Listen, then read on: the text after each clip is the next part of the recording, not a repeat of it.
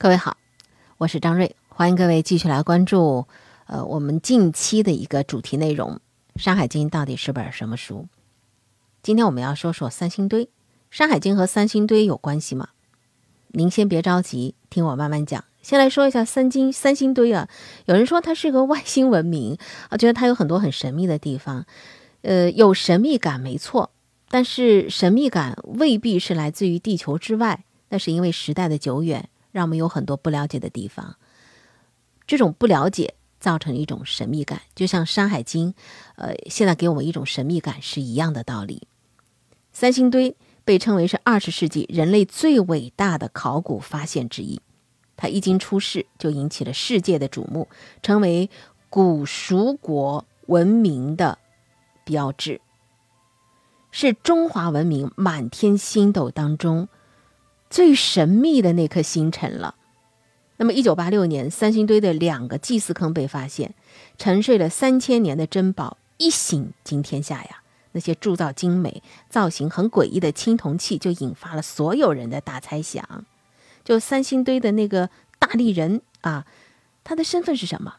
他手里握着那个会是什么东西？因为他有一个手握的这个形状在嘛，但那东西就是时代久远。没有了，可能是烂掉了、腐朽了。还有，它有全球保存最为完整、这最高的一个青铜人像，被称为是世界铜像之王。它是怎么做的？还有就是那个三星堆的商代的青铜神树，它象征的是什么？它是做什么用的？像我们的这个现代的发财树一样的这样的一个形状，它作为一个。呃，全世界已经发现的最大的单件的青铜文物，它难道会不会是古神话当中传说的扶桑树呢？又有一个问题，还有就三星堆出土的那个眼睛是竖着长的这样的一个面具，很诡异，它到底是什么含义？这个是世界上目前年代最早、形体最大的青铜面具，造型很雄奇、威风凛凛的。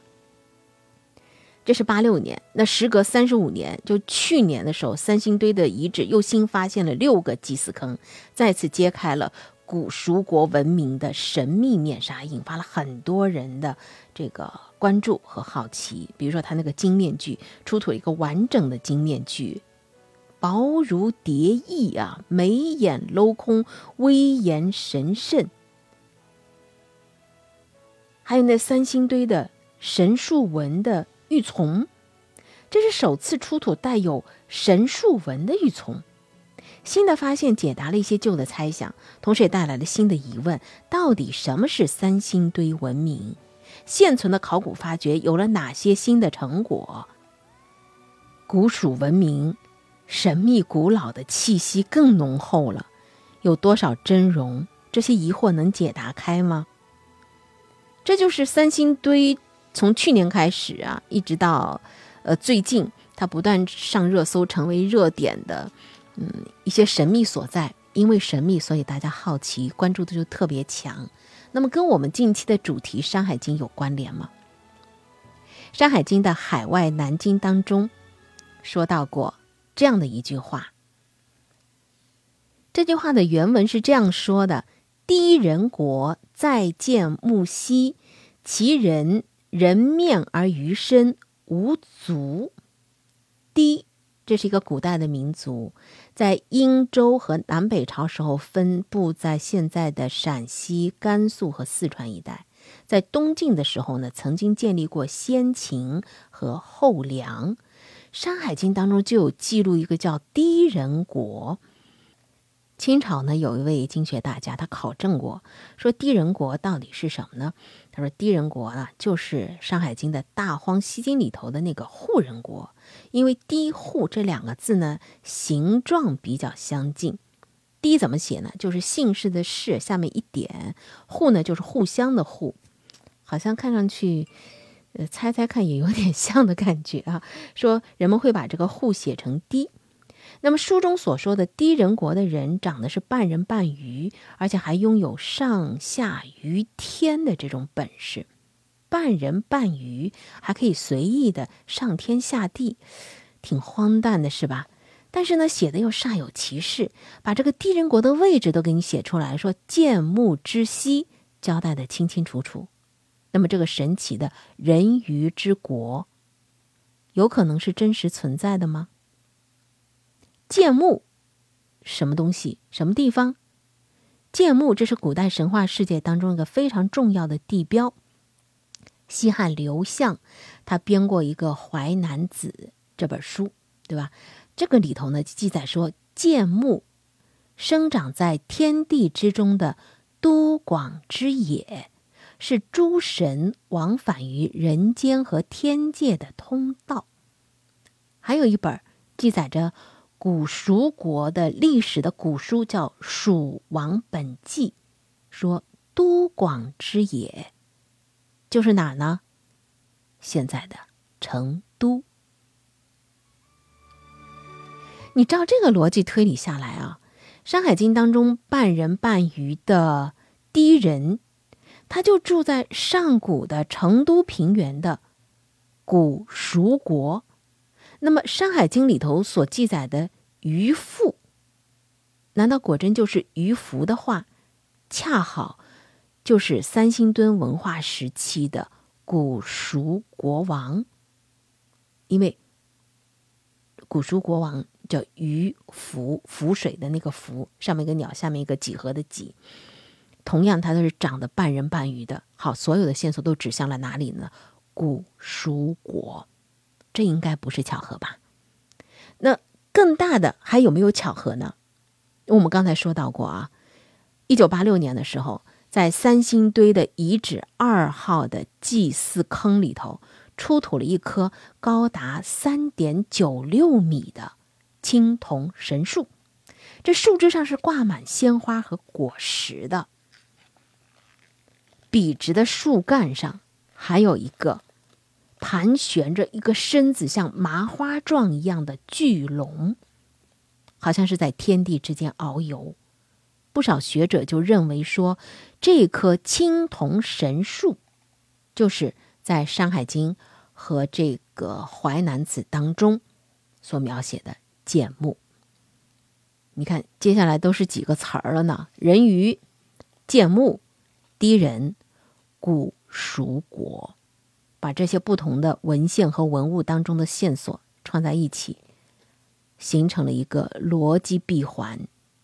一幅源于上古传说的历史场景，好像呼之欲出了。我们来想象一下啊，在位于成都平原都广之野古蜀国，有一棵上达于天、下通于地的神树，叫建木。古蜀王于府，他能通过神术上下于天，因而获得了不死之身。而他实现长生的方式很特别，变成人鱼，死而复生。古蜀人又被称为是低人，所以在《山海经》的后世记载当中，低人和蜀王于府一样，都被描述成了能够上下于天的半人半鱼之形。由此来看。也许《山海经》当中的奇人异兽啊，并不全部都是子虚乌有的，对吧？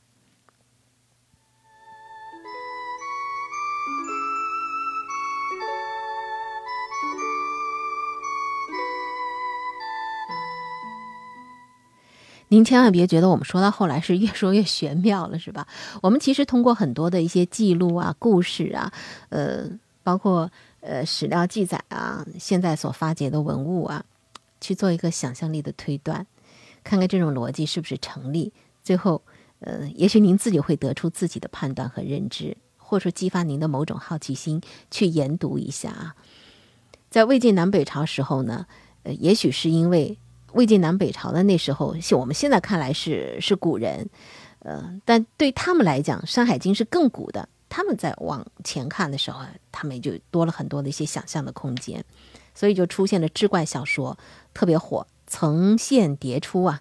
而且呢，人鱼的传说在那个时候就迎来了一个创作高峰。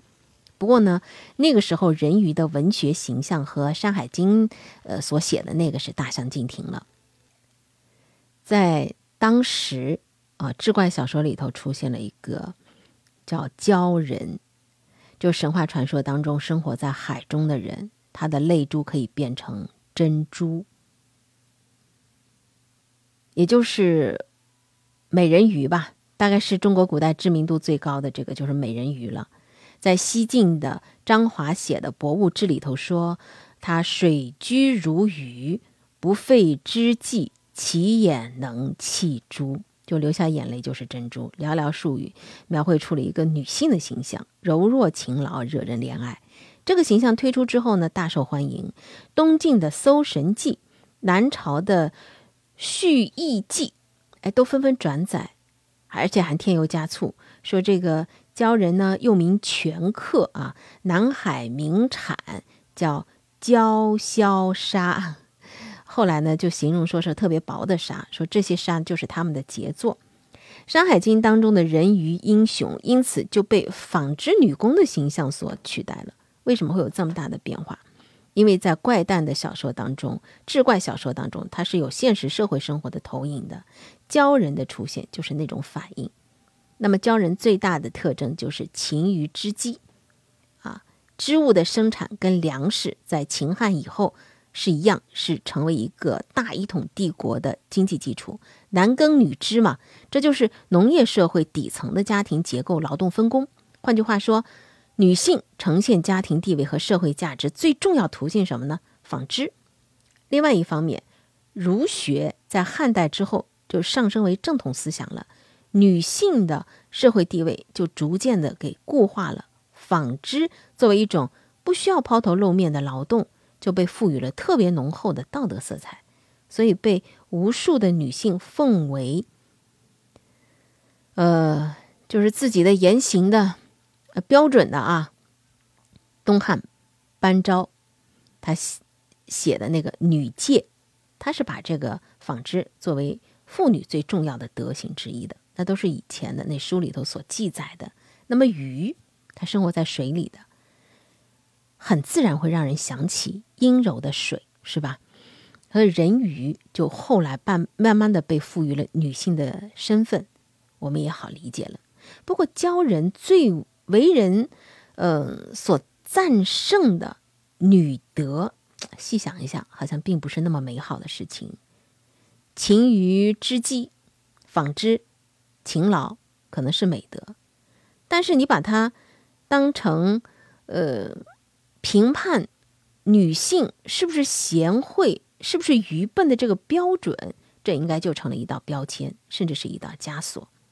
在南朝方志《南越志》里头有这样的一个小故事，是对懒惰的妇女进行了个嘲讽，说呢，以前有一个新媳妇啊，织布的时候呢，就累得犯困了，趴在织机上睡着了，婆婆很生气。骂了她几句，心腹呢羞愧不已，当即夺门而出，投水而亡，灵魂就化成了一条人鱼。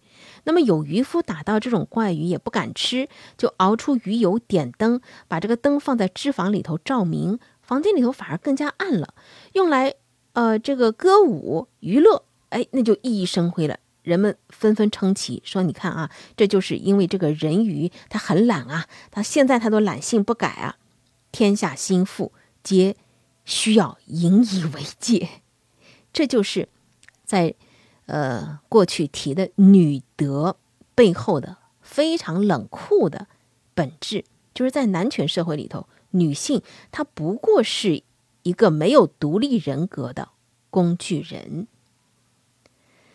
说起人鱼，我们还会想到什么呢？安徒生童话，对吧？西方童话里头善良可爱的小美人鱼，人鱼。是不是具有一个世界性的神话的一个话题呢？可能是吧。在《山海经》当中有十多种的人鱼的描写，但这些清代绘本画出来的都不是那么的美好，倒是不如安徒生童话里头我们看到那些儿童绘本里头，哎，小人鱼是那样的可爱，包括影视剧啊，呃，是那样的善良、可爱和美丽，所有一切女性的美好的形象都赋予在了这个童话故事的美人鱼身上。但是也奇怪啊，随着呃朝代的变化，到了宋代的时候，所记录下来的这个有关于人鱼的形象呢，又不是那么美好的一个女性的形象了，又发生了很大的变化。就好像男人的黑锅都让女人来背了。那又记了记载了一些什么样的故事呢？我们下一期再跟大家一起来分享。生活是志趣相投者的狂欢，听说事儿是对这种生活的赞同。